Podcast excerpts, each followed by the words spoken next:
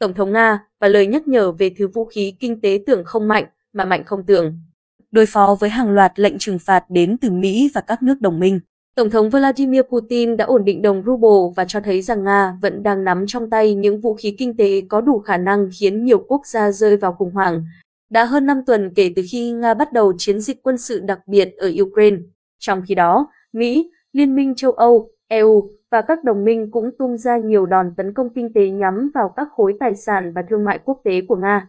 Hơn 1.000 công ty, tổ chức và cá nhân, bao gồm cả các thành viên nội các của Tổng thống Vladimir Putin đã bị trừng phạt và đóng băng tài chính, đảo ngược tình thế. Vào tuần trước, Tổng thống Putin đã nhắc nhở thế giới rằng nước Nga có những vũ khí kinh tế riêng và ông có thể sử dụng để gây trao đảo các nền kinh tế khác. Sau khoảng thời gian tuột dốc, đã có lúc mất gần một nửa giá trị. Chính phủ và Ngân hàng Trung ương Nga đã nỗ lực thành công khôi phục lại giá trị của đồng ruble gần bằng thời điểm trước khi xảy ra xung đột. Tiếp đó, nhà lãnh đạo Nga cũng đưa ra lời đe dọa cắt đứt nguồn cung khí đốt từ nước này đến các quốc gia châu Âu nằm trong danh sách 48 quốc gia không thân thiện, đồng thời tuyên bố tất cả các giao dịch khí đốt phải thanh toán bằng đồng ruble. Động thái cứng rắn này đã khiến các nhà lãnh đạo của Đức và Italy hốt hoảng khi các nước này rất cần nguồn nhiên liệu từ Nga để cung cấp năng lượng cho nền kinh tế. Berlin thậm chí đã bắt đầu đưa ra các cảnh báo sớm nhằm chuẩn bị cho những tình huống xấu nhất nếu dòng chảy từ Nga bị cắt hoàn toàn. EU nhập khẩu 40% nguồn khí đốt và một trên 4 nguồn dầu mỏ từ Nga. Chính sự phụ thuộc đó đã khiến Mỹ và châu Âu miễn trừ lĩnh vực mua bán nhiên liệu khỏi các lệnh trừng phạt áp đặt lên nước này. Thủ tướng Đức Olaf Scholz đã cảnh báo rằng việc cắt giảm nhiên liệu sẽ khiến đất nước và toàn bộ châu Âu rơi vào suy thoái.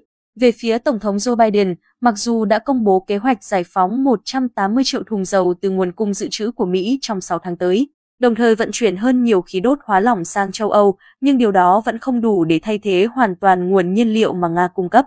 Theo Viện Nghiên cứu Brussels có trụ sở tại Brussels, việc bán năng lượng cho châu Âu mang lại 850 triệu đô mỗi tháng vào kho bạc của Nga. Trong khi đó, Oxford Economics ước tính doanh thu từ ông trùm khí đốt Gazprom của Nga đã bơm 9,3 tỷ USD vào nền kinh tế nước này chỉ trong tháng 3. Lợi nhuận khổng lồ này góp phần giúp Nga tái thiết quân đội và làm giảm tác động của các lệnh trừng phạt, hiệu ứng dâu truyền trên toàn cầu. Trước tình thế đó, các nước châu Âu đang quyết tâm giảm phụ thuộc vào nguồn cung nhiên liệu Nga với đề xuất cắt giảm 2 trên 3 lượng khí đốt tự nhiên cho mùa đông năm sau và sẽ hoàn toàn ngừng nhập khẩu vào năm 2027. Theo nhận định của các chuyên gia, mục tiêu này là quá xa vời, không những thế còn có thể gây ra những hậu quả sâu rộng. Bất kể phương thức nào, việc chuyển đổi nguồn cung và thay thế bằng nguồn năng lượng tái tạo khác sẽ rất tốn kém và khó khăn. Nhìn chung, tình thế này có thể khiến người châu Âu nghèo hơn và lạnh hơn ít nhất trong một vài năm tới vì giá cả leo thang và hoạt động kinh tế bị giảm sút do thiếu hụt năng lượng. Trong khi đó, xung đột Nga-Ukraine đã gây ra một loạt các hiệu ứng dây chuyền trên toàn cầu. Thứ nhất, giá cả năng lượng tăng cao. Giá dầu đang ở mức cao nhất kể từ năm 2014 và có xu hướng gia tăng khi xung đột kéo dài.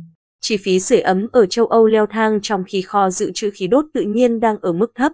Không những thế, lãnh đạo các nước này còn phải đối mặt với nguy cơ Moscow sẽ cắt giảm dòng chảy nhiên liệu để đáp trả việc phương Tây hỗ trợ Ukraine. Thứ hai, giá lương thực sẽ có những biến động khi Nga là một trong những nhà cung cấp lúa mì lớn nhất thế giới. Ai Cập và các quốc gia khác phụ thuộc nhiều vào nhập khẩu lúa mì từ Nga đang nỗ lực tìm kiếm nhà cung cấp thay thế. Thứ ba, mối lo ngại về sự thiếu hụt các kim loại thiết yếu cho ngành chế tạo ô tô và các thiết bị điện tử như Palladium và nickel đang gia tăng trong bối cảnh Nga là nước xuất khẩu kim loại lớn nhất thế giới có thể sẽ rút khỏi thị trường toàn cầu. Thứ tư, rối loạn tài chính quốc tế. Các ngân hàng toàn cầu đang chuẩn bị cho những tác động đến từ các lệnh trừng phạt Nga của phương Tây cũng như các động thái tấn công mang tính trả đũa của Moscow. Khi Washington cùng các đồng minh đóng băng tài sản của Ngân hàng Trung ương Nga và đẩy đồng ruble vào vòng xoáy đi xuống, ngân hàng này đã tăng lãi suất lên 20%.